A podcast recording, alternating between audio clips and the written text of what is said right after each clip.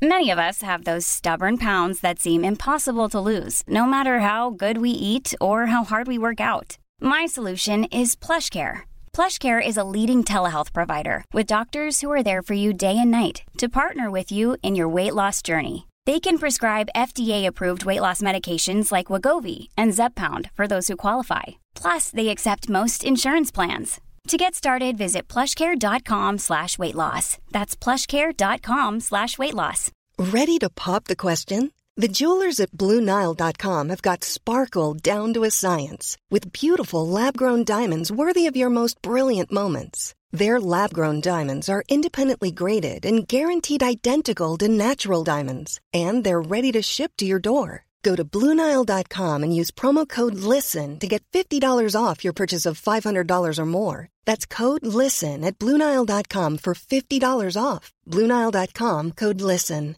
Mom deserves the best, and there's no better place to shop for Mother's Day than Whole Foods Market. They're your destination for unbeatable savings, from premium gifts to show-stopping flowers and irresistible desserts. Start by saving 33% with Prime on all body care and candles. Then get a 15-stem bunch of tulips for just $9.99 each with Prime. Round out Mom's menu with festive rosé, irresistible berry chantilly cake, and more special treats. Come celebrate Mother's Day at Whole Foods Market.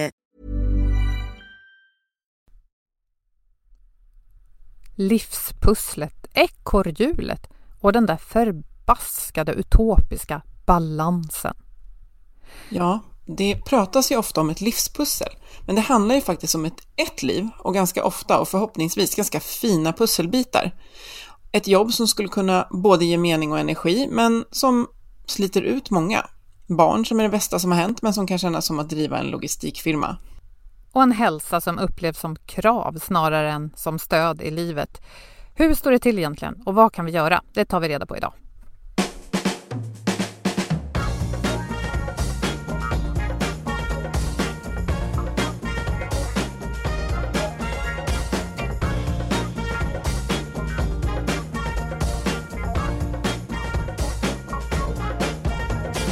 Du lyssnar på Health for Wealth, en podd om hälsa på jobbet. Trots att vi får det bättre och bättre så mår många av oss bara sämre.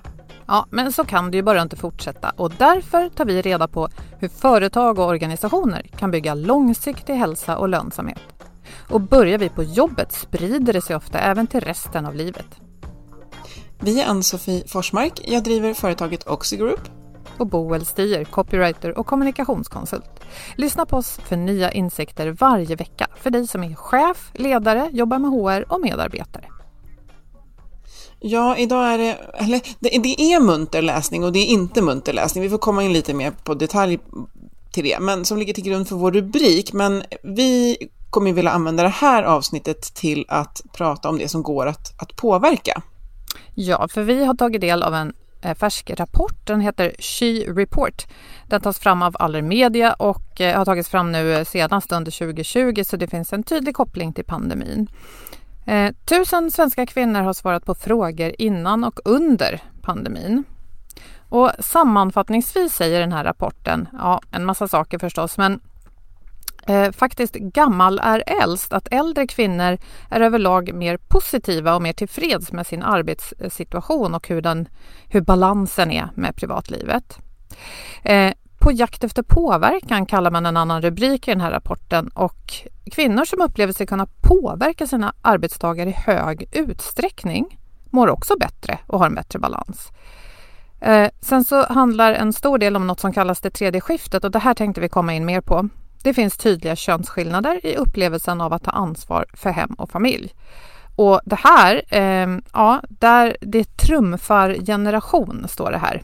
Så mm. att eh, tyvärr blir det inte så mycket bättre ju eh, längre ner i generationerna vi tittar och det måste vi prata mer om. Ja, sen handlar det lite grann om millennials också som ofta identifierar sig väldigt starkt med sina jobb, vilket kan vara härligt, men som också riskerar att eh, bränna ut oss eller oss, jag är inte en av dem, men dem.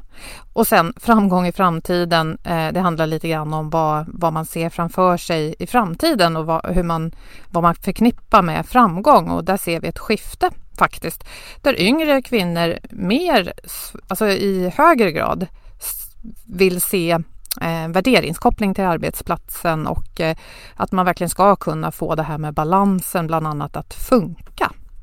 Så det är en kort sammanfattning. Jag gör en så här, bara spontan reflektion på det här, är lite att det här med gammal eller äldst, vad tänker kan det vara just att ju längre man har levt har man varit med om mycket och man har blivit bättre på att liksom både så hantera utmaningar men också förstå vad som är värt att stressa upp sig över.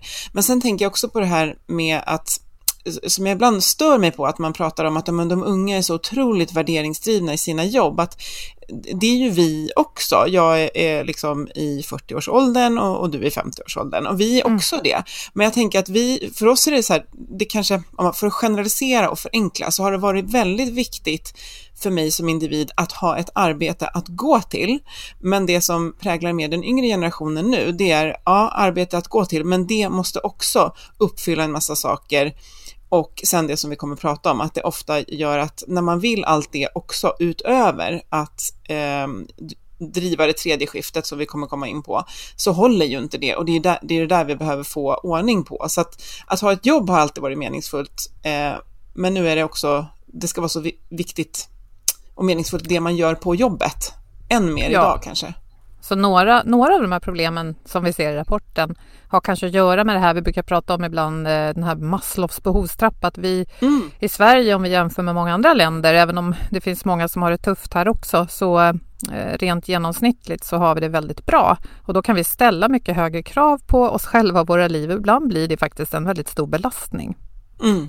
Och sen det som ändå känns skönt när man, när man tar mycket avstamp i arbetsmiljöforskning, som ju vi gör i den här podden, det är ju att, eh, att kvinnor med hög utbildningsnivå, eh, då tenderar man ju ofta att ha jobb som är mer frihet under ansvar, kanske inte mer, lika mer schema drivet eh, och att man i större eh, utsträckning kan påverka sina arbetsdagar. Att det, det buffrar mot stress och att uppleva arbetsbelastningen som jobbig och eh, det där vet vi från arbetsmiljöforskning. Men någonting som vi ser som kommer med det, det är ju också att om det var någonting som var fördel med när jag hade ett jobb som var checka in eller klocka in ett visst eh, en viss tid och checka ut, det var ju att det var väldigt svårt eh, att ta med sig praktiskt jobbet hem.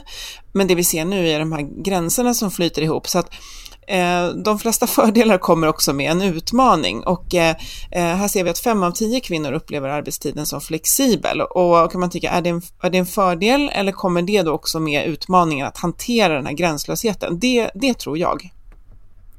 Eh, ja, det gör det. Det, det, finns inget som är svartvitt, eh, så alla fördelar har någon, någon, typ av baksida tror jag. Eh, ja, förutom kärlek då möjligen. Mm. Men jag var bara tvungen att säga det. Det kan vara jobbigt. ja, det är klart. Äh, jag tar tillbaka allt och åker tillbaka in på huvudspåret här. Nej, men det här med att uppleva sin arbetstid som flexibel, det är också något vi ser mer och mer nu i pandemitider när många jobbar hemma.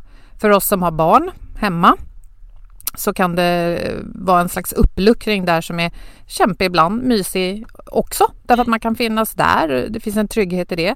Men man kan också behöva projektleda familjegrejer mitt i arbetslivet mm. och, och liksom, man har rumpan bak hur man än vänder sig lite grann. Mm. Men samtidigt så måste vi förhålla oss till det här för att så här kommer det nog att vara mer och mer framöver. Ja. Det tror många i alla fall. Precis, proaktivt förhålla oss. Och, och, den här rapporten tar ju också upp perspektivet pandemin där man ser att, att ganska logiskt, alltså oron för familjens hälsa, egen hälsa, hälsa har ökat och blivit större och man ser också att kvinnor oroar sig i större utsträckning än män.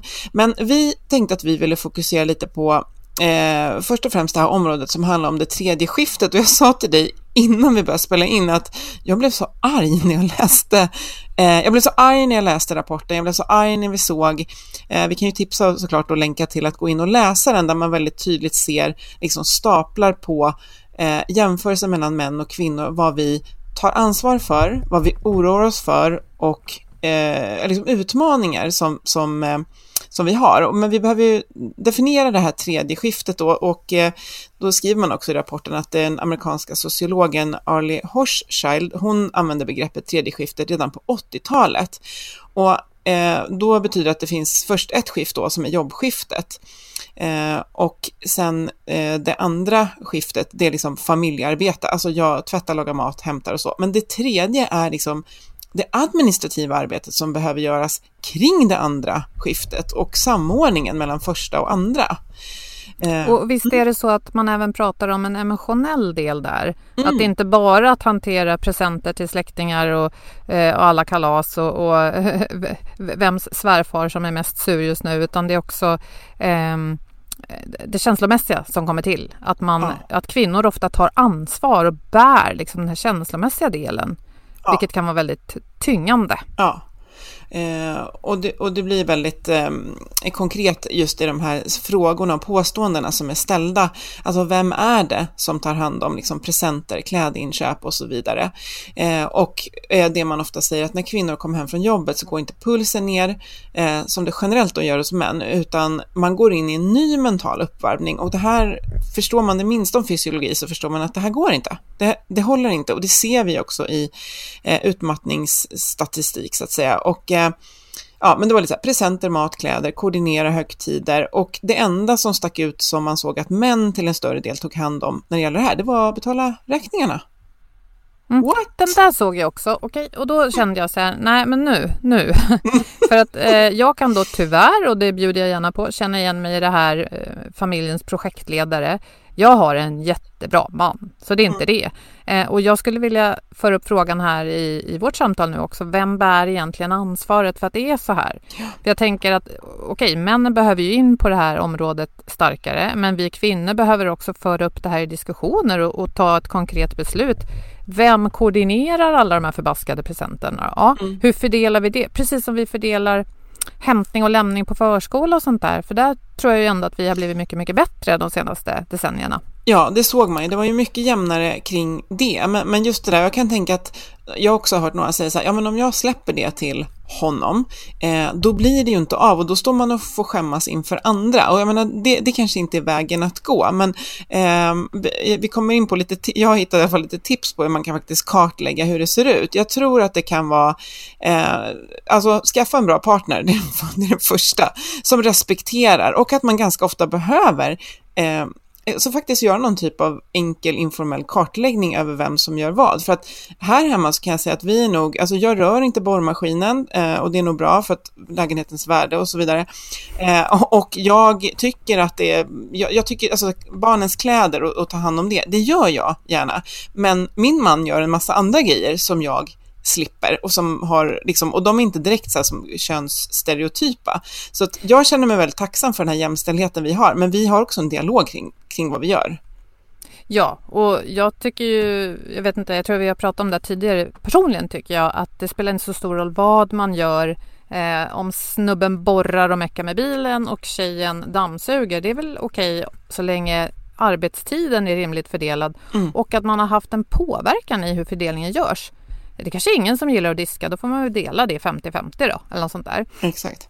Men, mm. och sen måste jag bara sticka in här också, att vi lever ju alla på, på olika sätt. Kärnfamiljen är ju liksom inte det enda sättet att leva och eh, man kan vara ensamstående och, och, och, man kan också leva med faktiskt fel partner. Mm. Och där är det ju tyvärr bara så att man kan behöva ganska mycket stöd för att förändra sin situation. Mm. Men eh, oavsett om man har en partner eller inte och barn och sådär så eh, det kan, det, man behöver ofta hjälp i eh, att få livspusslet att funka oavsett vilket. Och där mm. kan det också handla om att man pratar med, med människor man litar på och som är en nära. Men, mm. nu måste jag komma med mitt stora men.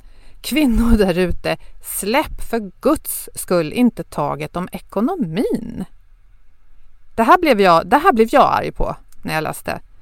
Och och skäms inte nu om du har gjort det, utan bara ändra det. Därför att eh, det är livsfarligt att släppa taget om ekonomin. Att låta någon annan sköta alla räkningar och sådär. Ja, det kanske är tråkigt, men man behöver insyn. Inte minst för att alla partners är inte bra. Och han eller hon, om det är hon som gör det här och du är en han eller du är en hon som bor ihop med en hon, mm kan ju göra saker som inte du alls är med på. Och när, vi måste se till att vi äh, använder våra pengar så att det gynnar oss och även familjehelheten. Att pensionsavsättning satsningar görs så att man tänker på hur det ska bli i framtiden. Så släpp inte ekonomin, Nej. gör det bara inte. Och ha, som du säger, har du gjort det och känner att det är Mount Everest att sätta dig in i.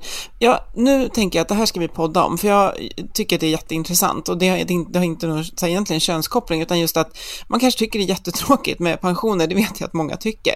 Eh, men att ta, ta den här elefanten en liten bit i taget och liksom sätta det in i så här, men liksom räntor, eh, de här sakerna som berör ens privatekonomi. För att även om man inte är den partnern då som tjänar mest så är det superviktigt att vara väl införstådd med det här. Ännu mer då? Ja, exakt. Faktiskt. Ja. Ja, nej men så att eh, det var det om ekonomin då. ja, ja, det blir brandtal här rakt igenom, det är underbart. Eh, men sen var det också en liten en reflektion som de gjorde, eller reflektion, det hämtades från intervjuerna, det här att eh, vissa saker verkade vara mindre pressande under corona och jag tror ju och har också hört att eh, många upplever ju att nu är det så att inte alla kan jobba hemma om man tycker att det förenklas av det, men det, det, är liksom, det har blivit mer kravlöst. Umgängen har blivit mer kravlöst religiösa. Jag hörde jättemånga som inte alls firade midsommar som man brukade och sa så här, men vet du vad, det var kanske vår bästa midsommar? För det blev så kravlöst när vi inte behövde rodda det här stora pådraget. Så att, eh, men det ska inte vara så att vi behöver en pandemi för att liksom få, få hjälp med livspusslet. Och då, då har vi Ja, ja men om pandemin kan hjälpa oss så är det bara att tacka och ta emot, tänker jag. Ja, och belysa vad som är viktigt. Ja. Eh, och det var också eh, ett citat med i, här att eh, chefredaktören på Må bra skrev att eh, och det är det här jag vill att vi ska nysta lite i sen. Vi behöver riva den här ohållbara traven av heltidsengagemang och se barn som de fantastiska resurskrävande varelser de är. Ett perspektivskifte som krävs i oss själva hos vår omgivning och kanske partners men också bland våra arbetsgivare. Och det var det här jag tyckte var så intressant därför att eh, vi pratar ju ofta om struktur och kultur. Och det är klart att vi kan skriva policies om, och, och arbetsmiljödokument och så vidare om att man ska kunna ha möjlighet att kombinera yrke och privatliv. Men jag tror att vi kan få den mest akuta effekten, det är ju vad vi, liksom, vad säger vi? Vad gör vi? Vad svarar vi på när någon säger vad de måste göra? Vad är det vi liksom likar och hyllar? För att det, det är där vi kan börja nu när vi stänger av podden. Så. Mm. Ja men du har rätt, du tänker så här eh, Instagram-inlägg om den perfekta middagsbjudningen eller att man har lyckats vika alla sina kläder i linneskåpet i hundra perfekta veck och sånt där. Att man kanske inte ska hylla det så mycket. Nej, inte det plus eh, den här middagen plus allt annat. Liksom. Någon kanske vill ha den perfekta middagen, men då är det något annat som får stå tillbaka. För det är ju det där att vi, eh, eh, och det här är liksom en, en hel podd i sig själva, men jag tänker också mycket på det här att eh, i den här rapporten står det med balansen, det är en femtedel som upplever att man inte får till den. Jag undrar hur många det är som på riktigt har skapat en bild, en väldigt konkret bild av hur den här balansen ser ut när den är bra. Alltså hur ser den ut? Och sen ha den största respekt för att ganska många av dem som faktiskt råkar i ohälsa, de har suttit med alltså guldkantade pusselbitar att pussla. Jag kan, bara, jag kan bjussa på min dag idag, eh, den, är, den är minst sagt jäkligt pusslig. Och jag bara tänker hela tiden så här, jag är så otroligt tacksam, det gör det inte lättare att pussla ihop den, att jag får pussla de här bitarna. Alltså jag ska podda med dig, eh, det är föräldramöte på skolan, det är båda barnen har orientering ikväll, jag är med i en styrelse som har haft ett evenemang och jag fick liksom lösa det genom att typ springa hem för att jag skulle göra en grej. Och jag bara, alltså det är så fina bitar, jag ska börja med den tacksamheten och sen fatta att det kommer aldrig gå ihop. Därför Nej. att allt som jag skriver ner att jag tänker att jag ska göra, det blir alltid ungefär tre gånger för mycket. Och det är bara så det är hela tiden. Och sen får man bara ha väldigt klart för sig vad det är som är viktigt och prioritera utifrån det. Det är lika svårt och enkelt som det låter. Och det där var ju också ett väldigt bra brandtal tycker jag. För jag känner igen mig, eh, inte bara för att jag känner igen mig, jag tror vi är många som gör det, just det att listan på grejer det fylls ständigt på. Har man bilden av en, en helt ren och ibockad lista är det troligen helt eh, orealistiskt och då kommer man bränna sig själv rätt in i den där berömda väggen. Mm. Eh, och, och, då bygger det förstås på dialog med dem man har att göra med och inte minst barnen egentligen. Ja, För ibland kan jag Nu ska vi också då eh, tänka på att alla lever inte med barn och Nej. vissa har inte fått sina ännu, andras, andras barn har lämnat hemmet och andra tänker inte eller få, kan inte skaffa sig barn. Men Nej, då kan det också handla om det här att man vill ha ett socialt liv absolut. och att det kan bli pressande. Eh, men de här människorna man vill hänga med får man ju prata med och man kan ju prata med barn så fort de blir i alla fall en fyra fem år. Och vi hade uppe det här i något avsnitt för ett tag sedan. Jag menar, känner jag att jag faktiskt vill sitta och jobba på kvällen för att jag vill då ja, hämta dig tidigt eller vad det nu är. Eller för att jag vill göra, ägna mig åt något fritidsintresse. Då kan man ju bara berätta att det är så här det är och jag har valt det. Stör det dig och ser du något annat sätt som vi skulle kunna lösa det här på? Jag tror att det är en, eh, en viktig grej som jag själv ofta faktiskt glömmer att jag kan göra. Och då hamnar man i det här dumma så här, martyrläget också. Att "Åh, herregud, jag som sliter så här för att få ihop allting och så får man bara skäll för att köttbullarna var kalla. Liksom. Mm. Men apropå, eh, ja. Nej, nej, men jag tror verkligen på det där att den här balansen, man bara, har du, har vi liksom ritat upp den? Har vi ritat upp hur den ser ut i tid och energi? För det tror jag man måste göra först, för den kommer ju som du säger, den kommer se helt olika ut oavsett.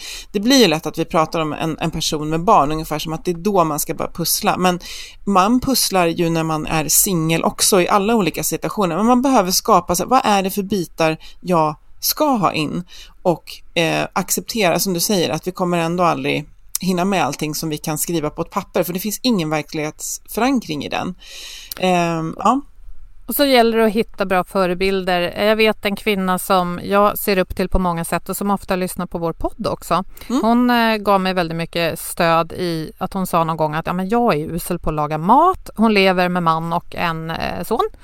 Och så sa hon eh, någonting som att ja, min man gillar att laga mat så det får han göra och för övrigt så gillar jag typ frysköttbullar eller någonting sånt. Mm. Och det stärkte faktiskt mig när jag stod där och skulle, eller det har stärkt mig många gånger när jag står där mitt i vardagen och tänker att oj, oj, oj, nu är alla snart hungriga och nu är det mitt ansvar att få något på bordet. Att ja, men jag, det måste inte vara så himla krångligt. Så här kanske många av er redan tänker, men jag har ändå den här jag vill egentligen så här laga från grunden och, och, allt vad det är liksom.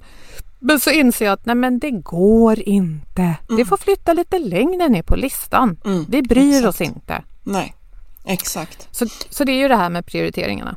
Mm. Men jag tror just det där med, med en, eh, en, en, alltså en dialog, alltså börja med sig själv först och skapa bilden och sen veta, och jag kommer inte palla att stå upp för det här för jag känner att i den, eh, runt fikabordet imorgon så är ändå normen att det här och det här ska ske och att försöka hitta någon allierad, en nära vän eller någon där man kan testa liksom, alltså jag, är de här förväntningarna liksom rimliga? Så att man börjar, det är så, vi behöver skapa ringar på vattnet för vi kommer inte kunna Eh, det kommer inte kunna komma från regeringen eller riksdagen eller arbetsgivardokument. Anders Tegnell. Nej, Ander, ja, det är möjligtvis. Alltså, där, jag, jag skulle ge honom chansen. Han får försöka. Eh, utan det här, vi måste börja och gräva precis där vi står. Och som sagt, det kan vara att man precis som jag ska iväg på ett föräldramöte eh, idag och bara där väljer att respondera på ett annat sätt än, att- än att mata på någon så kravnorm eller ställa en fråga eller bara, alltså det är precis där vi kan börja. Det tror jag kan få verkligt ringa på vattnet. Eh, Ja, men superbra. Får jag säga något om... För det här handlar ju delvis om inflytande. Mm. Och det var ju tydligt i rapporten att den som har inflytande och makt över sin arbetssituation eh, mår bättre och får till den här balansen bättre. Mm. Och jag tänker att makt är väldigt sällan något som folk bara ger dig. Mm. Nej. Det är ofta något man får kämpa lite för att få Mm. faktiskt. Mm. Och då tänker jag att så är det på jobbet. Och där accepterar vi nog det på, på eh, lite mer tror jag. Ja. Att ja, det finns en karriärtrappa och vill jag hit så får jag kämpa lite. Vill jag inte så får jag säga det och så slipper jag liksom. Men det gäller ju i hela livet också. Mm. Att vill vi ha inflytande över ekonomin till exempel, ja Mm. men då får vi sätta oss in i alla fall lite grann i taget. Precis. Och det var ju ett, det var ett citat som var väldigt, eh, tyckte jag, så här, men, eh, som sammanfattar så himla mycket också i rapporten från så här, burned out. Why am I burned out? Because I've internalized the idea that I should be working all the time. Why have I internalized that idea? Because everything and everyone in my life has reinforced it explicitly and implicitly since I was young. Hon heter Ann Helene Pettersen. Eh, och, och så här kan vi ju inte ha det. Alltså det här är en ung kvinna då. Och då, ah, då menar hon att allt och alla har liksom förstärkt den här känslan av att jag ska slita hela tiden, både explicit och implicit. Och det är ju liksom, ja, det är ju det här vi behöver komma åt. Den känslan ska inte, hur far den runt där ute? För att om någon kan, kan ta en bild på den, den känslan, eh, det skulle jag vilja ha. Så här, vad är det som driver på den här pressen? Eh, det kan ju vara att det faktiskt är någons inlägg på Instagram, ja men det här driver på mig. Eh, och, och då kan man ju faktiskt, eh, men, men vi, vi ska, det är den här normen som vi behöver jobba med. Eh, och sen så tänker jag att vi ofta kommer in på, det har jag också hört flera gånger och säkert sagt själv, om det är för mycket, eh, prata med din chef. Och det är inte heller alltid så lätt eh, beroende på relation att trava in till chefen. Det kan vara så att man inte har en god relation med chefen. Det kan vara så att man vet att chefen sliter dubbelt så mycket som jag, så vem är jag att komma med att säga att jag får, jag får liksom inte ihop det, det är för mycket på mitt bord. Eller så kan det vara att just nu i corona så, eh, så har vi inte riktigt de forumen, det finns inte riktigt tajmingen att komma in med det.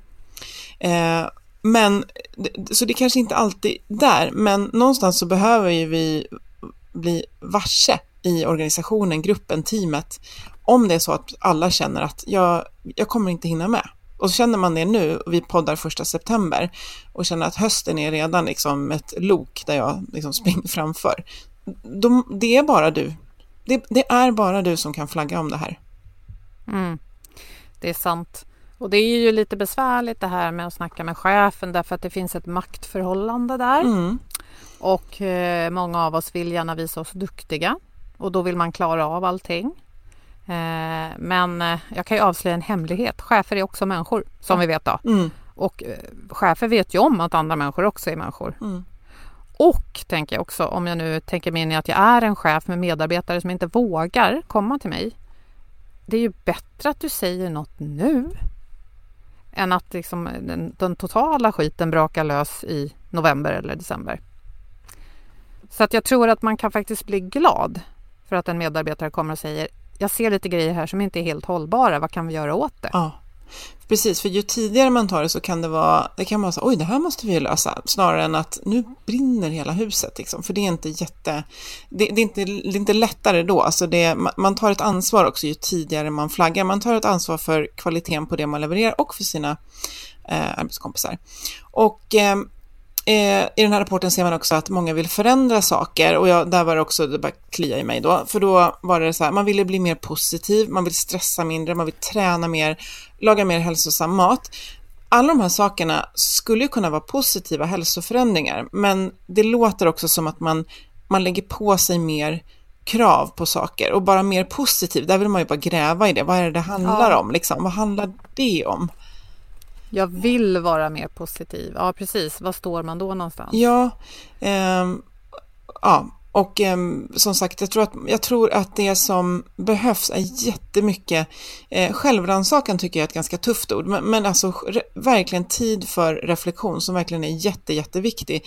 Alltså vad är det jag längtar efter? När är jag positiv? Vad känner jag mig positiv till? För att vi vet också att när man konstant känner att man inte hinner med för att man har skapat den här jultomtens önskelista i form av sin to-do-lista, då är det väldigt svårt att känna sig positiv och absolut att, att inte känna sig stressad. Alltså det är jättesvårt när jag känner att jag hinner aldrig med allting.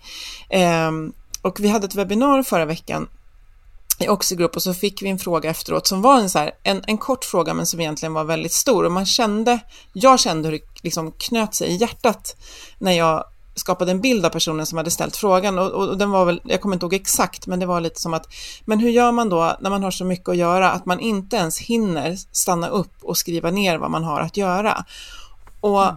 då ska man inte behöva dra det här kortet att ja, men det är väl ingen som dör, men det är lite där man hamnar. Det, kan aldrig, det får aldrig vara så mycket. Det kan aldrig vara så mycket att du inte kan säga att nu måste jag hitta en timme idag när jag bara stannar upp och funderar på vad är det jag kan plocka bort för att liksom säga ja till att få till, eh, inte balans kanske, men bara få till att jag känner att så här, ja, det är mycket, men jag har gjort rätt val idag. Eh, så det, ja, det kändes, så jag tror många känner igen sig i den. Jo, och jag kan känna igen mig i det där också många gånger att det är något som egentligen är viktigare än allt annat, men det hinner man ju inte med. Mm. Men jag menar, om vi tittar på eh, livet då som du säger, vi behöver göra oss en bild av vad vi har för tidsbudget som du sa i tidigare avsnitt. Eh, det är ju väldigt praktiskt och faktiskt och det går inte att rucka på. Vi har 24 timmar om dygnet. Och ska vi göra något på jobbet så måste vi förhålla oss så här. Vi kan inte bara springa omkring som yra höns och liksom dra och rycka i saker. Vi måste ta oss tiden att ta det här djupa andetaget, skaffa överblick, se vad som krävs för att det viktigaste ska ros i hamn och så börjar vi med det. Och att den prioriteringen ska gälla alla. Mm. Så att den gäller ju även i privatlivet. Så jag tänker att den, den tiden som det tar, den betalar ju sig. Dock kan jag förstå hur det känns att känna att nej men jag hinner inte ens det. Men svaret är ju egentligen jo, det hinner du därför att annars hinner du inte med något annat heller. Nej. Egentligen. Och precis, och just det där att göra den där läxan med vad är det som är viktigt, reflektera hur jag lägger min tid det. Och att i stundens hetta så kan det kännas som att men det är klart att jag kan skjuta på sömnen nu, jag kan skippa och träffa mina kompisar därför att det här är viktigare. Men det, det är precis där vi gör de här starka värderingsvalen som liksom bär vår hälsa. Och att man oftast efteråt, jo, det är klart att jag inte hann det där, men, men det, det, löste ju sig ändå och nu kände jag ändå att jag valde i enlighet med mina värderingar. Så det är det här, 168 timmar i veckan. Hur vill jag spendera dem? Alltså hur behöver jag spendera dem? Sömnen, sin plats. Eh, och det går inte att förändra allt på, på ett bräde och ingen som man umgås med är tankeläsare. Man är, de flesta är fullt upptagna med att hålla ordning på sig själva. Så att, eh, behöver man kommunicera med någon annan så gör man inte det via liksom, tanke, utan det är ord och förklaring. Mm. Kanske, kanske i framtiden, men inte just nu. Nej. Nej, men det är bra. Jag vill bara säga, spe, spela in lite så här personligt. Jag tror att när jag gick och la mig igår kväll då var hon 11 tror jag. Bra där. Så, för du, ja, mm. ja men, eller hur? Mm. Och jag var lite nöjd för att det var så här bra mellantid. I någon drömvärld så skulle jag lägga mig 22 varje kväll. Men ärligt talat, jag tycker inte att det är kul att få de här nio timmarna eller vad jag kanske skulle behöva. Livet blir inte, kul, inte kul då. Nej. Nej, Nej, apropå så press. Ja. Nej, men jag tycker inte det. För jag vill hinna med mer än, än vad den perfekta sömnen medger. Men så jag har hittat ett så bra mellanläge. Jag får fuska ibland och slarva och kommer jag i, i säng 12 då så ah, det är okej. Till och med 1 är okej ibland. Eh, och 22 går jag nog bara och lägger mig när jag verkligen vill. När jag bara, nej men jag orkar inte nu. Sömn, sömn liksom. Men jag tänkte på det här, men det här är någon slags gyllene mellanläge. Det är inte perfekt. Det är bara lagom bra för mig. Jag tänker att det är väl ett sånt förhållningssätt man behöver hitta. Den här veckan har jag lagat riktig mat från grunden två gånger. Det var jättegott. De andra gångerna blev det fiskpinnar och liknande och det funkade jättebra det också. Ja, men då är det ju så här, det är ju inte objektivt perfekt, men det är ju perfekt för Boel. För jag känner igen ja. det där. Idag så kan jag säga att vi får inte ihop med föräldramöte och vad det nu är. Så att eh, planen är att jag går ut med mackor till mina barn så de får äta utomhus. Och bara, det är helt okej. Ja. Och det där med sömnen, jag har, ett, jag har löst det nu. Jag har löst det. Jag läser en, jag, man måste ha en sjukt bra bok. Ja. För då längtar man till att gå och lägga sig. Exakt. Jag läser Kjell Westös nya nu och vill mm. typ, jag, jag måste få gå och lägga mig snart för att det, jag måste läsa klart boken.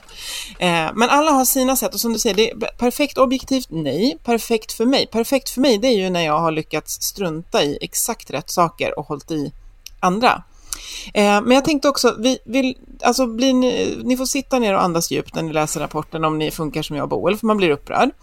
Eh, och sen tänka på det där, vilka vilka möten har jag, och nu menar inte jag så formella möten, utan vilka, vilka träffar jag och vad kan jag liksom ta upp där? Vad kan jag svara på ett annat sätt för att liksom börja mata en annan norm om det behövs? Och sen hittade jag, du är ju Svenska Dagbladets fan, jag är ju mer DN, men nu ger jag SvD cred här då, för de hade nämligen ett test som heter Vem gör vad hemma?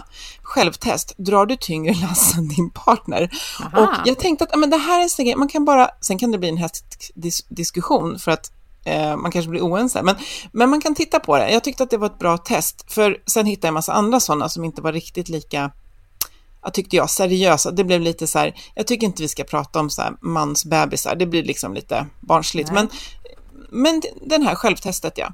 Ja, men vad kul. Och eh. alla kanske inte kan läsa Svenska Dagbladet för prenumerationer och så. Men jag som tidigare journalist måste bara säga att ja, ibland delar vi betallänkar därför att även journalister behöver få betalt. Så, så var det med det.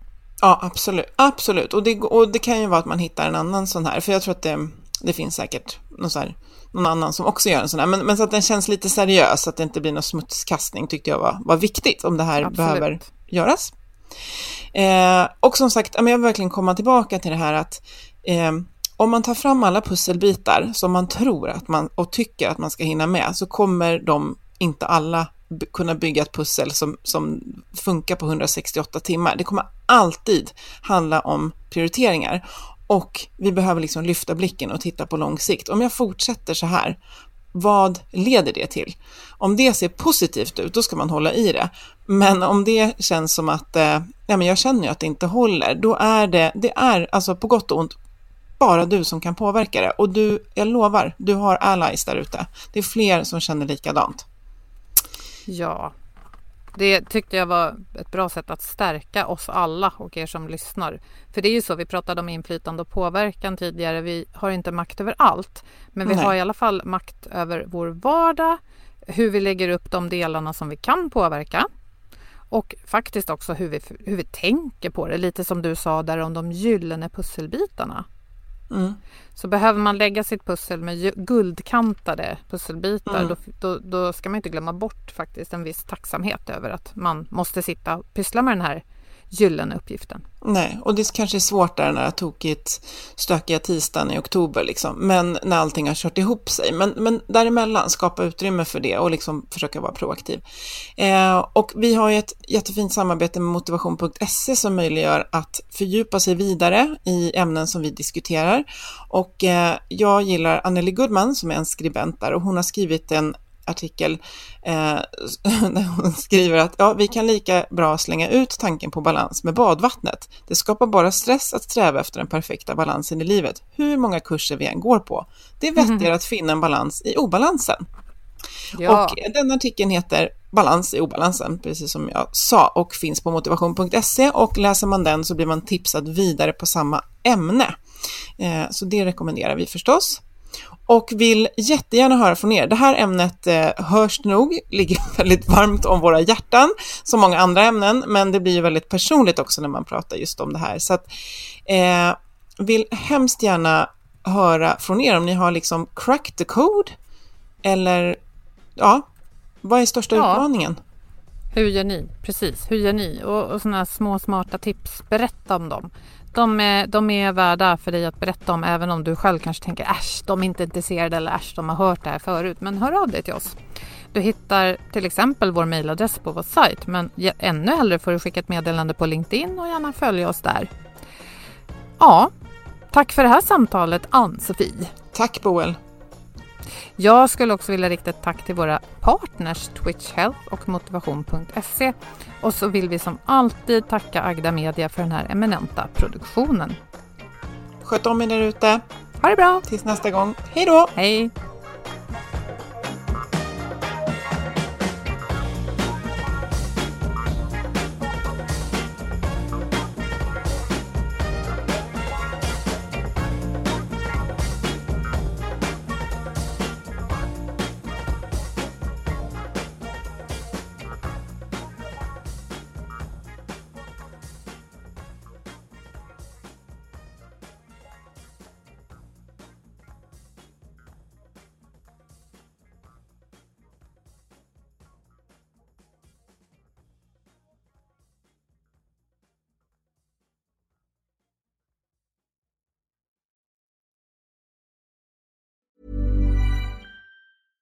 Even when we're on a budget, we still deserve nice things.